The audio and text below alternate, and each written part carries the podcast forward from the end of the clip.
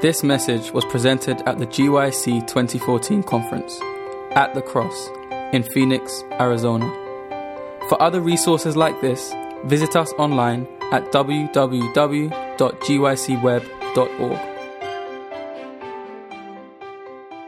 Okay, let's bow our heads. Gracious Father in heaven, thank you again uh, for your love and how we need the Holy Spirit to help us understand these things. Be our real teacher.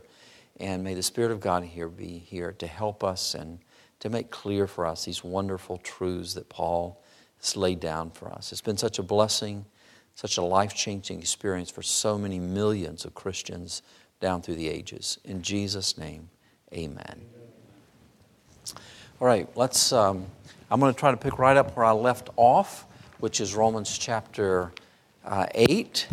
And uh, Romans 8 and we will pick up with the Chris. We'll pick up with the um, the slave business here.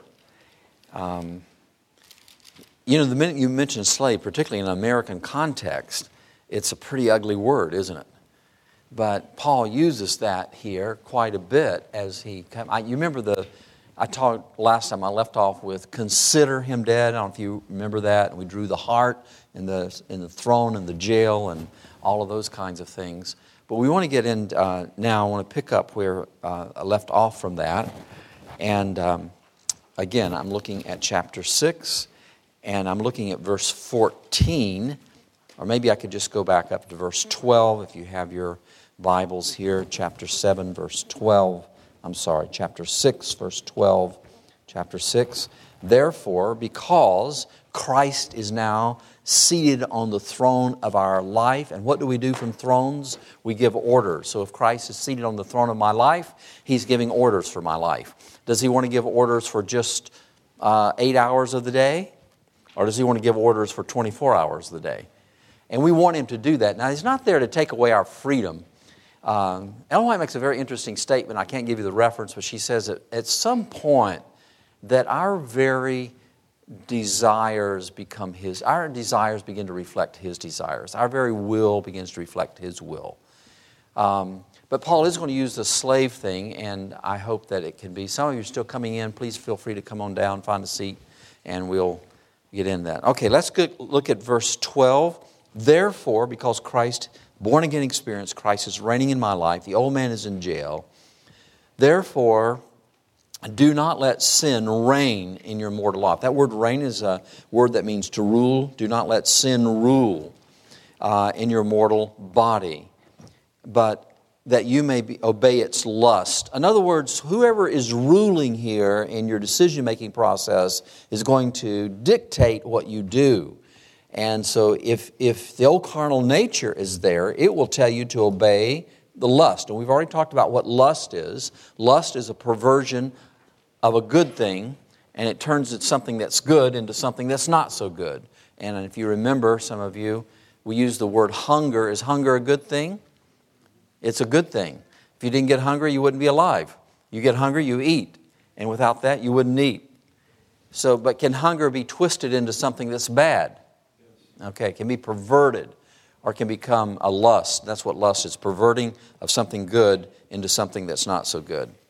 And then verse 14 For sin shall not have dominion over you. This is Paul, a great theme from the Apostle Paul. He says, Sin is not going to rule, for you are not under law, but under grace. Now, have you ever had your evangelical friends or some other friends say to you, See, I don't have to keep the Sabbath because I'm not under the law, but I am under. So, what do you say to that?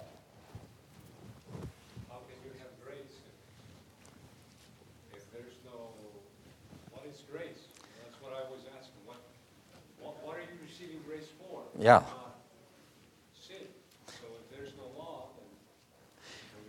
You don't need grace if the, if the law has been done away with. If the law is still in vogue, you're going to need grace.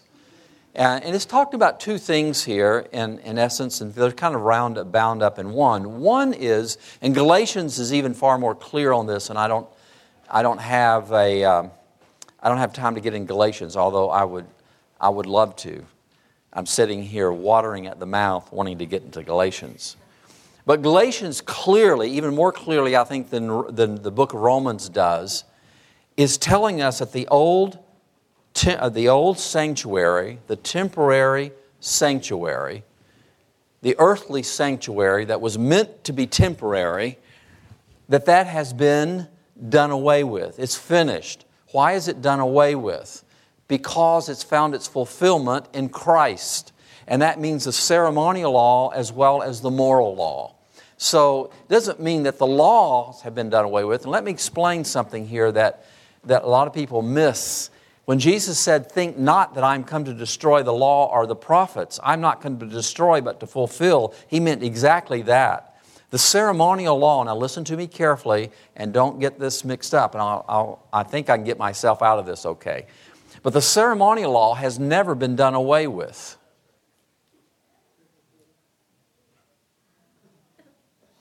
Just letting that sink in.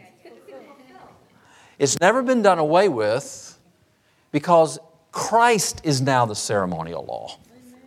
He's now fulfilled the ceremonial law. The symbolic ceremonial law is no longer in effect. The symbolic sanctuary is no longer in effect. The earthly sanctuary that was temporary, was always meant to be temporary, is now gone. But the reality is in place. And if the ceremonial law in heaven, with Christ as the high priest, were not in place, neither you nor I would be drawn to repentance. It is the work of Christ in the heavenly sanctuary. And so Jesus is absolutely right. He's not in contradiction with either Paul or our Galatians. Think not that I'm come to destroy the law or the prophets. I've not come to destroy the law or the prophets. I've come to what? Carry them into effect. So, and that's why I don't keep the old feast days. I don't need to keep the feast days. Hallelujah. Why? Because they are being fulfilled by Christ in the heavenly sanctuary. I don't need to kill a lamb anymore because I have the living Christ who offers himself in my place. And I have a heavenly sanctuary. Do Seventh day Adventists have a temple, yes or no? Yes. We do. And where's it at? In heaven. And that's what the whole book of Hebrews is about. So there is that one sense that I'm under the law is the Jewish mindset that I'm still got to serve these ceremonial laws, these earthly, temporary, symbolic ceremonial laws. To them became a reality, and to them it was the way of salvation. And they felt they had to continue to do that. And so, in a sense, uh, Paul is saying, in one sense, he's saying you're no longer under that earthly sanctuary. You no longer need circumcision. You no longer need that because it's now fulfilled in Christ. And there's another sense that I'm under the condemnation of the law because the law always does what? To the sinner. It condemns him. But if I'm under grace, I'm no longer under the condemnation of the law or the penalty of the law. And that's good news for every sinner. But just because I'm not under the condemnation of the law, that doesn't give me the right to go and disobey the law. And the, in, the, in the earthly sanctuary, which is a teacher of all these things, the moral law was wrapped by the ceremonial law. The ceremonial law is what Jesus did for us on Calvary's cross, what he's doing for us in heaven. And the moral law is what he's trying to, uh, the, the ceremonial law is trying to bring us back into harmony with the moral law. Isn't that the work of Jesus? You'll see that as we go through there. So, to be under grace doesn't do away with the law, to be under grace establishes the law. Verse 15 What shall we say? What then? Shall we sin because we're not under the law? If this doesn't clear it up, I don't know what does. But under grace, what is sin? Romans chapter 4, without the, uh, uh, yeah, without the requirements or meeting the requirements of the law. Uh, Verse 15, because the law brings about wrath. Where there is no law, there's no transgression. Sin is a transgression of the law. Verse 15, what then? Shall we sin because we are not under the law, but under grace? Certainly not. Well, sin is a transgression of the law, so obviously the law has not been done away with. I'll give you some other stuff on that when we get to chapter 8 in these few minutes we've got here. Do you not know that to whom you present yourselves slaves to obey, you are that one slave that you obey, whether of sin leading to death or obedience leading to life? Now, see, he says basically, you have two choices here. You can be a slave of Christ or you can be a slave of yourself and the devil, which is really one and the same. Uh, I want to tell a story right here. It was Alex Haley in his book Roots, who some years ago uh, wrote a book called Roots, and in it he tells the story of Chicken George. Anybody remember the story of Chicken George? I don't see many of you saying that you do. You might in a moment. Chicken George was a slave to his master, and one thing that his master loved to do was to fight chickens, roosters. And uh, they'd put these two roosters in a pit and they'd fight to the death. That's been outlawed, and it should. It's a cruelty kind of a thing. At any rate, uh, but that was a big deal in those days. And he had a slave that he called Chicken George. And Chicken George was his master's right hand person. I mean, Chicken George is the one that bred these chickens and just kind of chose what one.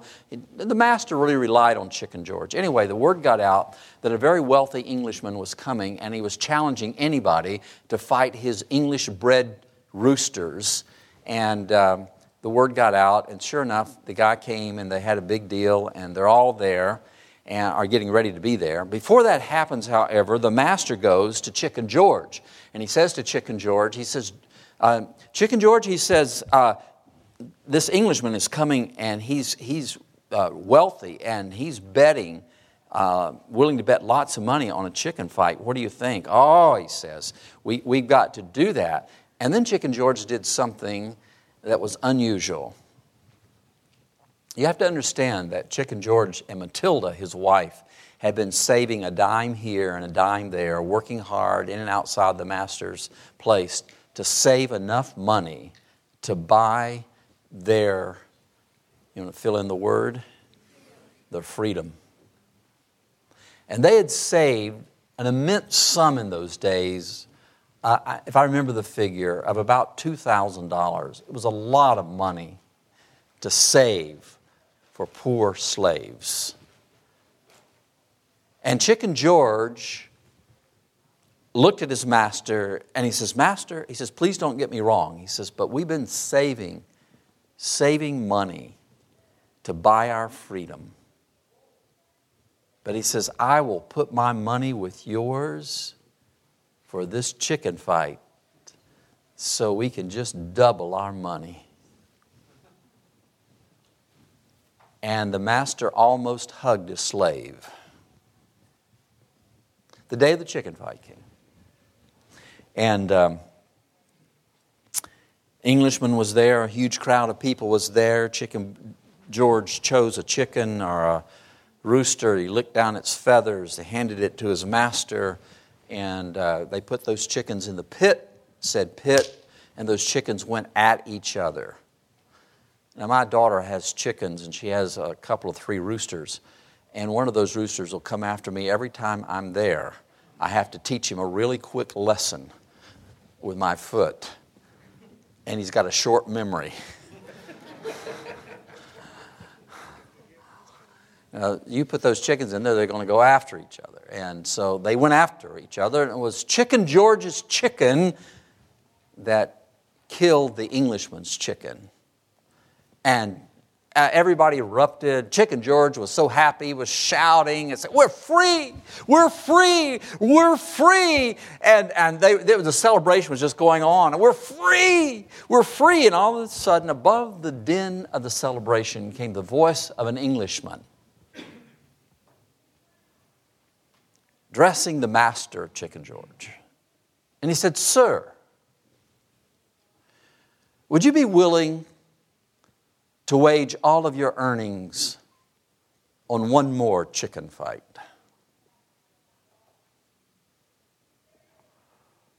And the master of Chicken George looked confused. He didn't know what to say. And he turned and he looked at Chicken George. And Chicken George looked at him and he said, Sir, our chickens can whoop any of that Englishman's chickens. Suddenly, the master found his composure. He turned to the Englishman with a, a voice of, of uh, confidence. And he says, Sir, we would be glad to wage all of our earnings on one more chicken fight. And so Chicken George chose the chicken, chose the rooster. But this time it was the Englishman's rooster spur that found the neck of Chicken George's chicken. Chicken George picked up that dead chicken and began to weep. But I want to ask you a question. What did Chicken George love most? Freedom or chicken fighting?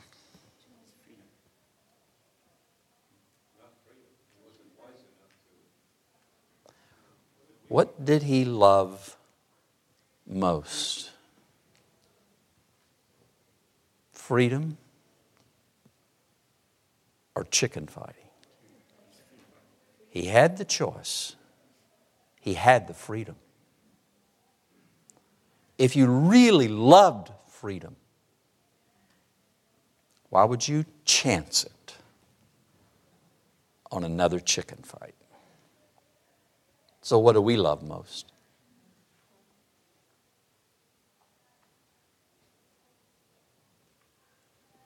Sin or freedom?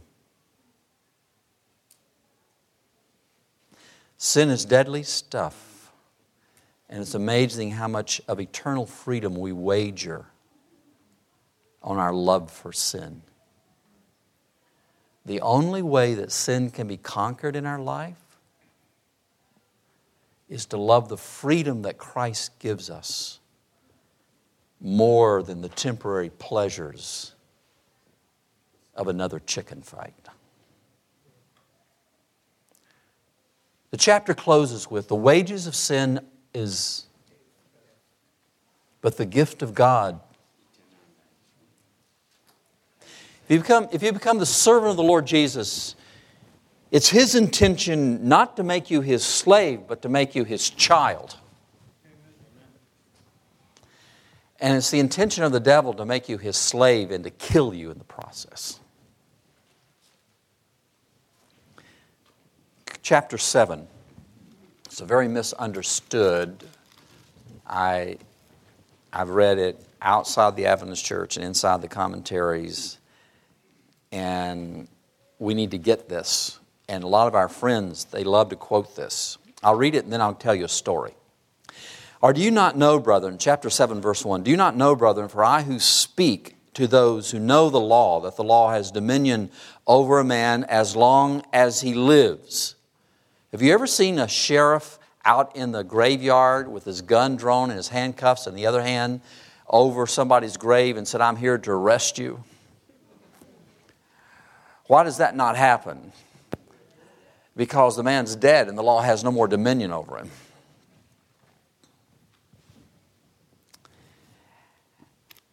For the woman, and I'm not going to get into divorce and marriage here, I'm not getting into that this afternoon, but the illustration is for something else. You'll see that in a moment.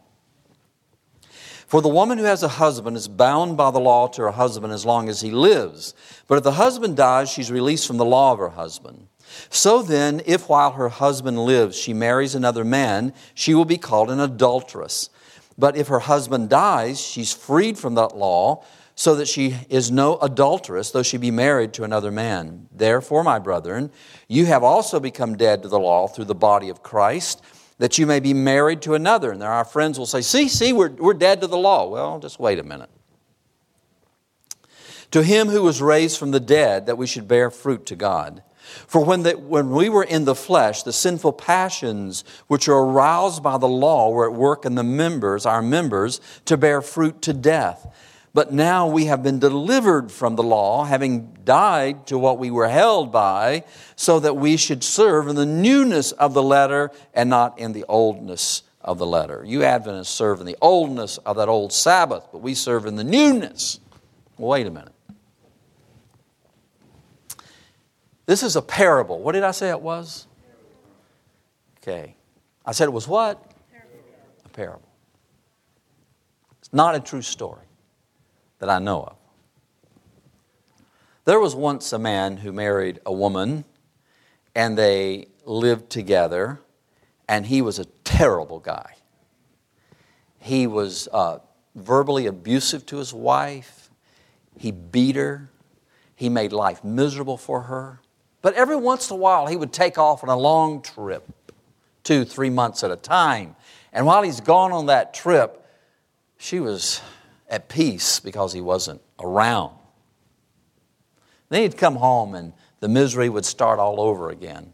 One of those times when she was gone, she went down to the park and many people were there. And while she was there, she ran into another man, a very nice person, very kind.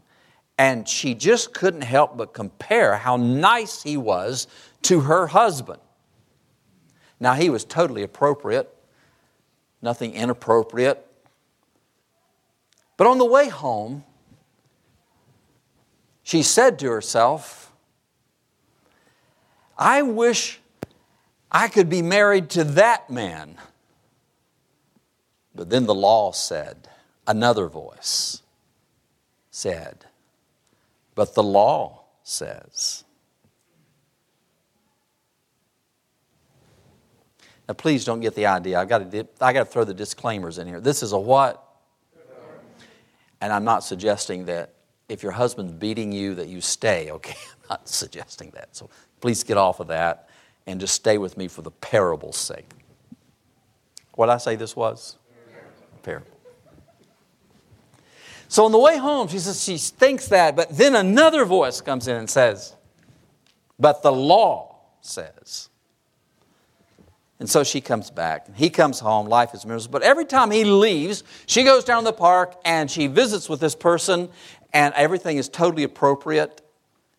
Just, but on the way home, there's a voice that says, Wouldn't it be nice if you could be married? And then another voice comes in and says, But the law says. My wife doesn't like this parable, by the way and I don't blame her, but I haven't found a better one to get the point across, so I just thought I'd share that for what it's worth, part. My parable. Well, one day her husband went away on another one of his mysterious business trips, and he was gone for some time, and she went out to pick up the morning paper, and she opened up the paper, and it says, Headlines Notorious Criminal Executed for Awful Crime. She said, Oh, I wonder what that's about. She started reading, and then she read her husband's name. And she started to be happy. Then she kind of caught herself, a little embarrassed. But her husband, on these business trips, had been doing some pretty awful things, and the government found him and legitimately executed him.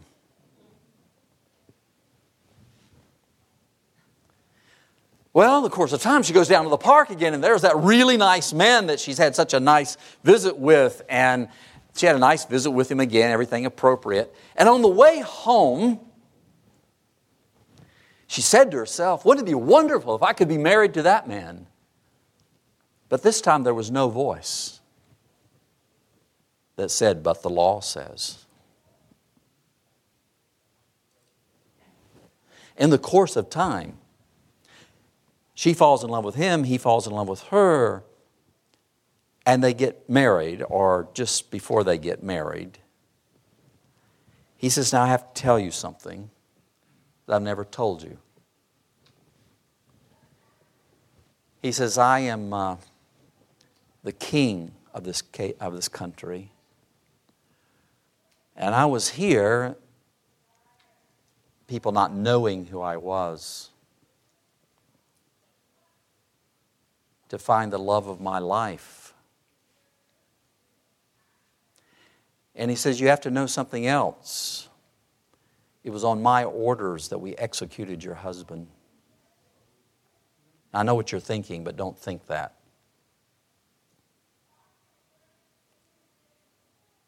It's a parable, remember.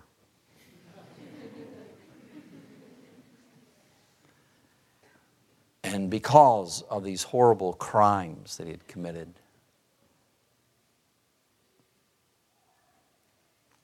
And so they were married. Now, let me ask you a question. I know this is going to get stereotyped, but this is a parable. Under, when she was married to that old man that was making her life miserable and just, you know, just awful, uh, were there still domestic chores to do? Were there dishes to wash? I'm not saying you shouldn't help your wife wash the dishes, okay? Get the disclaimers in there. But were there still chores? She's now married to this man that she loves, and are there still chores to do?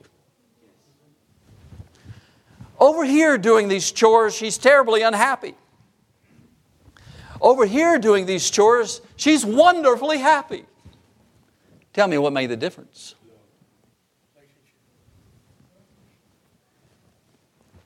Now, let me tell you this. When you were born, you were married to the old carnal nature that sat on the throne of your life and ruled your life. And he's miserable. He's just like that old husband of hers. If she stays married to him, he's going to kill her.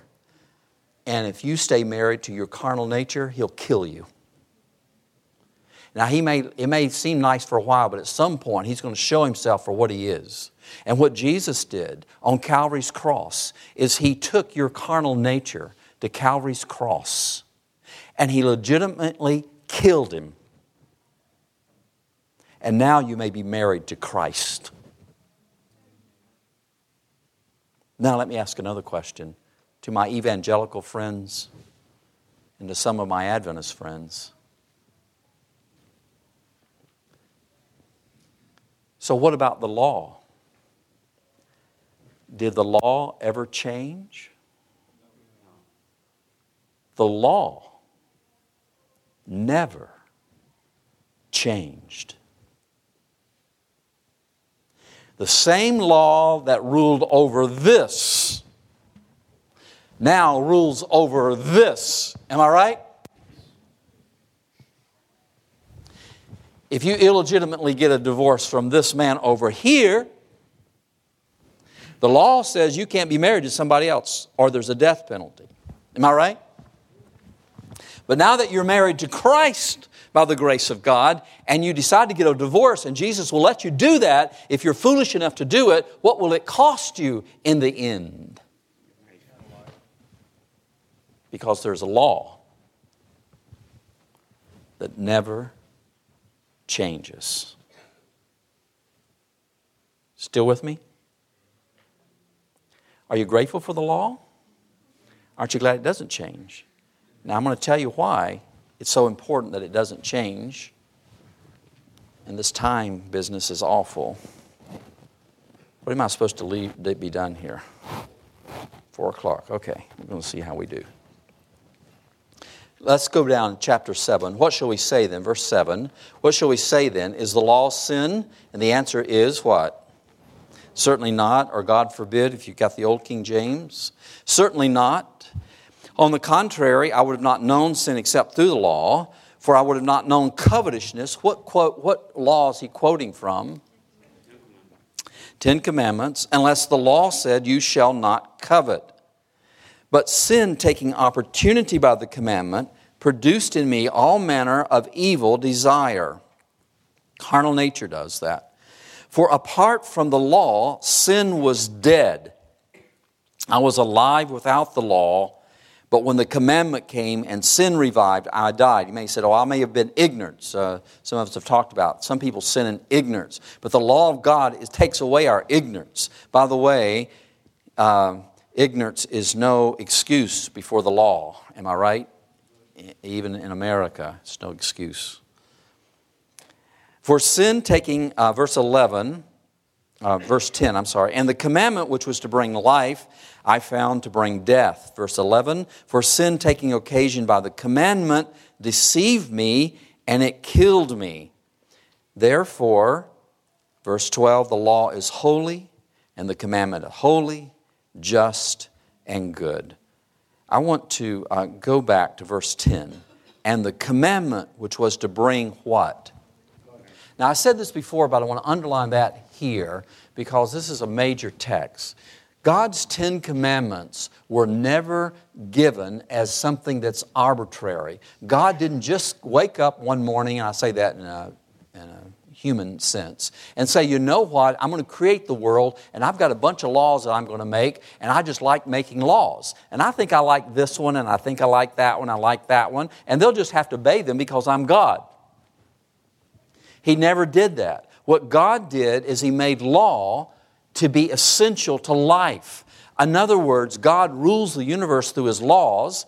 His laws produce organization, and I said this before, I'll say it again. Without organization, you die.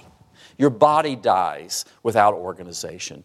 Um, Eh, death is a result of the body's disorganization. So every law that God made is absolutely essential to life. Therefore, it's necessary for us to obey the law, to be brought into harmony with its requirements, and grace is given to us, and the sacrifice of Christ on Calvary's cross and His power, not to give us the power to disobey, but to give us the power to obey the law. And that's where a lot of our evangelical friends mess, mess up. It was well said this morning in, uh, in the sermon uh, by Pastor David Shin. Um, the sanctuary, if you take all three parts of the sanctuary, you, in the Holy of Holies, what do you come face to face with? You come face to face with two things. You come face to face with the Ten Commandments in the ark of God, and you come face to face, hallelujah, with the mercy seat. But there are a lot of people, and many evangelicals believe this, this way, that, sin, that God's grace is an indulgent license to do what I want to do. No, God's grace is to change my heart, give me a born again experience, and by His power, bring me into submission to the law of God. And it becomes far more important, and the end of time, as we get down, you get into the Holy of Holies someday and I think the close of probation, I said this earlier, close of probation is moving on every human being. Adventists used to teach this quite strongly. We don't teach it as much as we ought to today. But the Bible says that he that is holy, let him be, and he that's filthy, let him be. And that's different from evangelical theology because in their theology, which is true if you die before, that you can die, you can die in Christ, and, uh, but the difference is that you and I are headed toward a time when we cannot sin once those angels of mercy fold their wings. We will become a marvel to the universe, not by our own power, but by the power of the Lord Jesus. That while we still have this carnal nature, we keep him in jail, we don't feed him, you get him comatose, hallelujah. You remember my illustration now. And, and that's only about the grace of Christ. We come to the place where we will not knowingly sin against God's Ten Commandments. We won't do it. Not because we cannot do it, but because we will not do it. Because we've learned to hate sin with such a hatred and to love the Lord with such love. And Adventist message to the world is get ready for that time. That's our message. And you only find that message in the Holy of Holies. That's not perfectionism and it's not legalism. It's a submission to Christ who alone is our leader. He's not our leader in the bigger he is our leader in the bigger sense, but he's our personal leader our personal helper. Is Jesus able to take you through that time? I have people say, you know, oh, oh, that'll never, I mean, I, oh, they, they act like they serve a weak Christ. We serve a powerful Christ. We serve a mighty God. We do not serve a God who's unable to carry his children. He would not have told us that to scare us. He's telling us that because he has the power to take us through it if we're willing to be submissive to him. So that's a, that's a different challenge here in the end of time. All right, let's, um, let's move to some other parts here. I want you to find that there are three laws that Paul talks about, and I want to talk about those for just a moment. Go, you know, you know about the part where he says, Those things I would do, I don't do, and those things I wish I would do, I, you know, you know that part there. And it's a struggle with this carnal nature and the temptations around him. But notice verse, uh, verse 21. I find then, in chapter 7, I find then a law, a what? That evil is present with me, the one who wills to do good. So I may will to do good, but there's in me a law that's trying to get me to do wrong. Notice verse 22. For I delight in the law of what? Which is according to the inward man. So Paul pictures two laws here.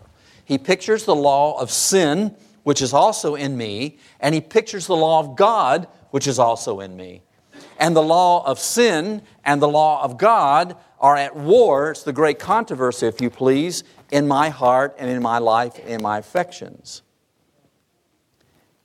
And you would think that the law of commandments would be able to overcome the law of sin, wouldn't you? But it doesn't. You have to have a third law in order to overcome the law of sin.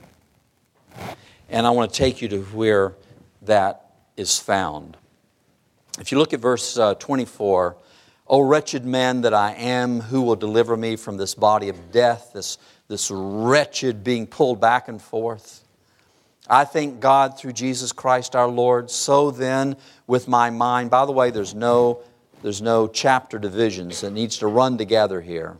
I thank God through Jesus Christ our Lord. So then, with my mind, with the mind, I serve the law of what? But with the flesh, the. So he says, you know, I've, I've made up my mind I want to serve God's law, and that's really where I want. But then that's that other law that's in my flesh, that carnal nature that wants to pull me the other way. But you need to keep reading. Verse 1 There is therefore now no condemnation to those who are in whom? Who do not walk to the flesh, but according to the Spirit. The condemn, there's no condemnation. We're under a covenant with the Lord Jesus. Jesus spreads his covenant over us. And I compared that the other day to a, a marriage covenant. He spreads his covenant over us. We're in that covenant. And now there's another law that comes into place here, and I want you to, to see that. Those who do not walk according to the flesh, but according to the Spirit. Verse 2, here's the third law.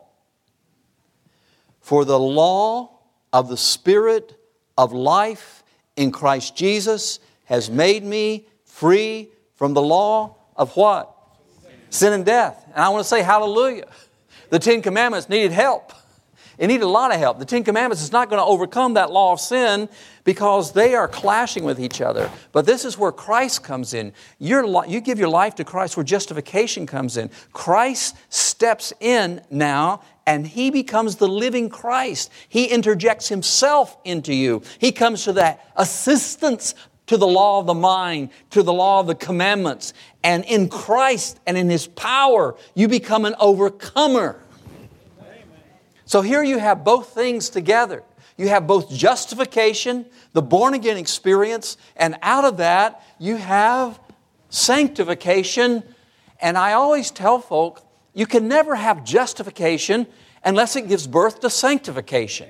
If you have justification and you say, well, I can, it doesn't matter if I continue to sin, then you don't have justification. Because justification is given to you so that you might no longer walk in the flesh. Amen. So that you no longer have to walk according to the carnal nature. It comes to join the law of commandments, if you please. So, justification always, what did I say? Always. According to that verse, gives birth to sanctification.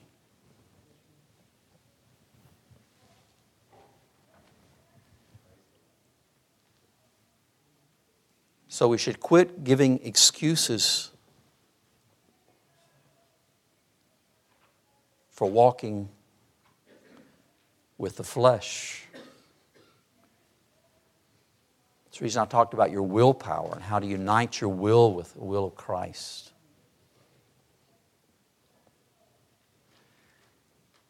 How, how, how much of the time does Jesus want to rule in your life? I said it earlier, didn't I? All right, look at verse 3. For what the law could not do, in that it was weak through the flesh, there it is. In other words, the Ten Commandments may be there. You may have all the knowledge in the world, but it cannot overcome your carnal nature unless you have the third law, which is the Spirit of life in Christ Jesus.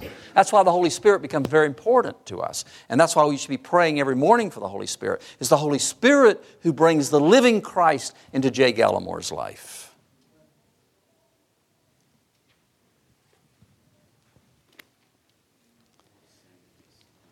Verse, verse uh, 3 For what the law could not do, in that it was weak through the flesh, God did by see that's why being under the law that's why being jewish and not accepting christ as my savior and staying under the law means i'm going to fail.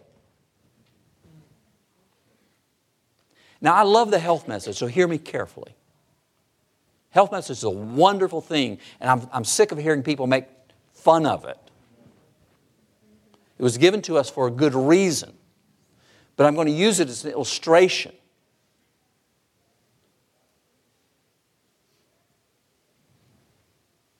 You can't eat healthy enough, and you should eat healthy. Somebody should have said amen. You cannot eat healthy enough to save you. I'm just using that as an example. I, you could use other examples. But should you eat healthy? Yes. Yeah. You have to have the third law come in. Your best intentions are like ropes of sand unless you have the third law, which is the law of the Spirit of the life of Christ. Now, listen to verse 3. For the, what the law could not do, and that was weak through the flesh, God did. Hallelujah. That's grace. By sending his own son in the likeness of sinful flesh. On account of sin, he condemned sin in the flesh. He condemned it on Calvary's cross.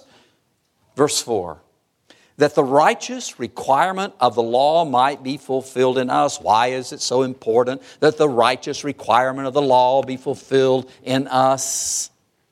Because without the righteous requirement of the law, we cannot live. Let's get that through our head unless we're brought into harmony with the law of God, death is the sure result. We will not spend eternity saying, God, it was so nice to be here.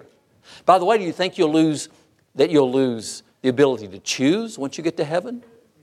Is God going to lock you all into robots once you get there?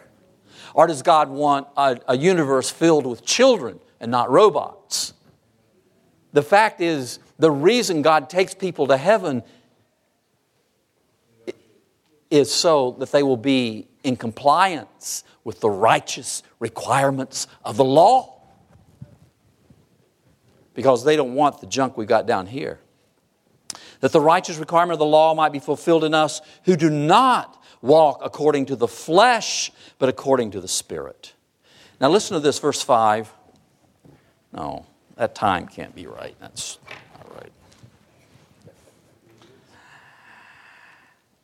I, I want to, I, I got to go quickly. Verse 5 For those who live according to the flesh set their minds on the things of the flesh. I want to say this is a sweet conscience. Remember my illustration and the old man that we threw in jail? What do you watch? What do you listen to? Come on, saints. You, what do you feed your mind on? Set your mind on the things of the world. Garbage in. Do not walk according to the flesh, but according to the Spirit. I should have gone down to this one. Set their minds on the things of the flesh, but those who live according to the Spirit, the things of the Spirit. So if you set your mind on the things of the Spirit. Now, here is one that I give my, uh, these next two verses. To be carnally minded is death, but to be spiritually minded is what? You know why it's life and peace? Because you're submissive. You've surrendered. You're not fighting anymore. And now, the next time that you have your dear Jehovah Witness friends show up at your door, or the next time you talk to your Baptist friends or your Methodist friends or whoever, and they tell you, you know what, I'm, I'm under grace, I'm not under the law because the law's been done away with. So, well, have you ever read Romans chapter 8, verse 7? And here's what it says Because the carnal mind is enmity against God. What is enmity? It's its enemy. The carnal mind is enmity against God, for it is not what? Subject, Subject to the law of God, nor indeed can be. It's impossible for the carnal mind to be subject to the law of God. That's why I want the carnal mind dead in my life.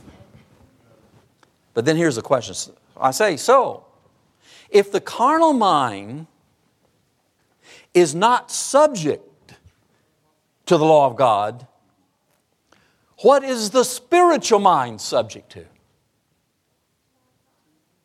Exactly.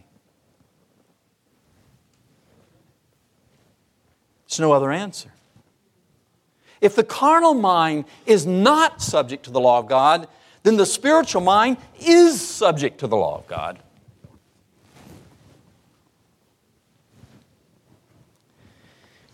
So,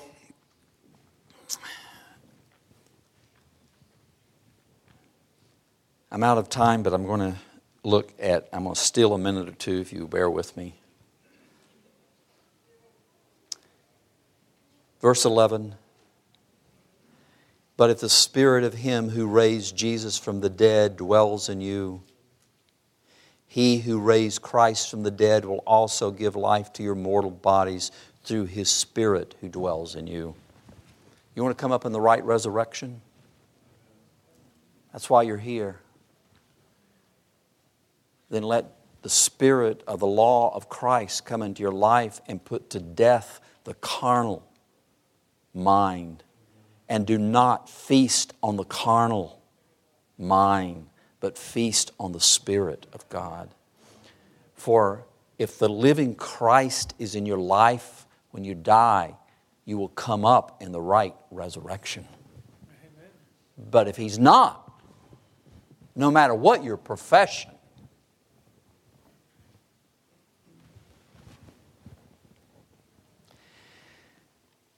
But here's good news. Verse 26 talks about this groaning of the creation, waiting for the redemption of our bodies, whole creation groaning. But verse 26 likewise, the Spirit also helps in our weaknesses. I want to plead with you. That's why you should get up and be with the Lord every morning. Don't pray for your children, yes. Pray for your spouse. Pray for your husband. Pray for your wife. Pray for your church. But pray for yourself. Say, Lord Jesus, look, I've got these weaknesses and I don't like them. And I want, by the grace of God, you've got to help me to overcome them today. Today, I want to lay those on. I want to lay anything I love that's not according to your will, I want to get that out of my life. That struggle needs to go on with each one of us every morning of every day. And all day long, we need to hear the words of Jesus watch and pray. That's another way of saying be on the alert and pray. Because there is an enemy who's like a roaring lion. Likewise, the Spirit helps our weaknesses. For we do not know what we should pray as we ought but the Spirit Himself makes intercession for us with groanings that cannot be uttered. Now, He who searches the heart Holy Spirit knows what the mind of the Spirit is because He makes intercession for the saints, the Lord Jesus, according to the will of God. And then I'll conclude with this glorious promise. And do we know those are in the Spirit, those who are pleading with God? By the way, Ellen White says, uh, let me give you that real quick one here that when we're praying earnestly and we're praying perseveringly and we're praying passionately with God, that that's what is meant by that verse when it says the Holy Spirit intercedes for us with groanings that cannot be uttered. And she says it is a sure sign that God is about to answer your prayer exceedingly abundantly more than you can ask or think. Does God want to give you a glorious character? Does He want to give you a Christ like character? Does He want to give you holiness? Holiness is a wonderful word. It's Christ likeness. And by the way, the Bible says, pursue holiness without which no man can see the Lord. I didn't say that. Pursue holiness. You think, you think Jesus will disappoint you when you plead with Him, Lord, help me to be like Jesus? Help me to be like you today? I've got a lousy temper today. It's going to be tested. Give me victory over that temper. I, have got an, imagination that's diseased today. Lord, give me victory over that imagination that I will not think on that anything that comes through my mind, that I'd kick it out of my mind by the grace of God. You think you're struggling with appetite or whatever it is, that if you say, Lord Jesus, I've got to have help today with this, you think Jesus will not hear that? You think He will not come to your assistance? Do you think He doesn't want to give you a holy character? I'm telling you, He went to Calvary's cross to save you.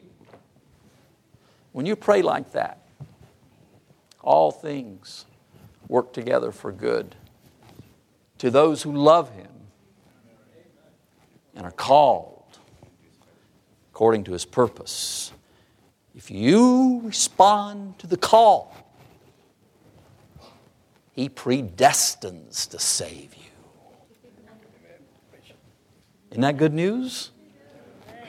He doesn't take away your will, but if you respond every morning, every day, He predestines you to victory. Amen. Let's pray. Father in heaven, thank you for Jesus, so mighty, so wonderful, so glorious. Help us to quit giving you excuses about our weakness and start thinking about your strength. Father, all of us in this room, every last one of us, ministers included, poor, pitiful human beings who've been hit hard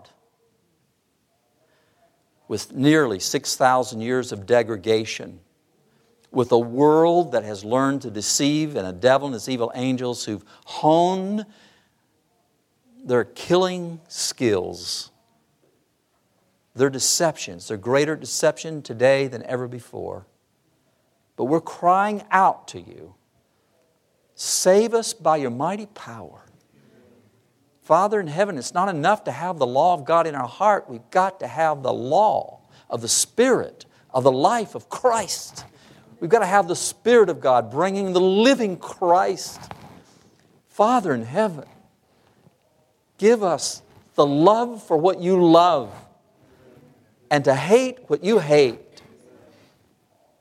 So, Father in heaven, as we leave this place, may we hear the final end of chapter 8 when Jesus comes, that nothing will be able to separate us from the love of God which is in Christ Jesus our Lord. In Jesus' name, amen.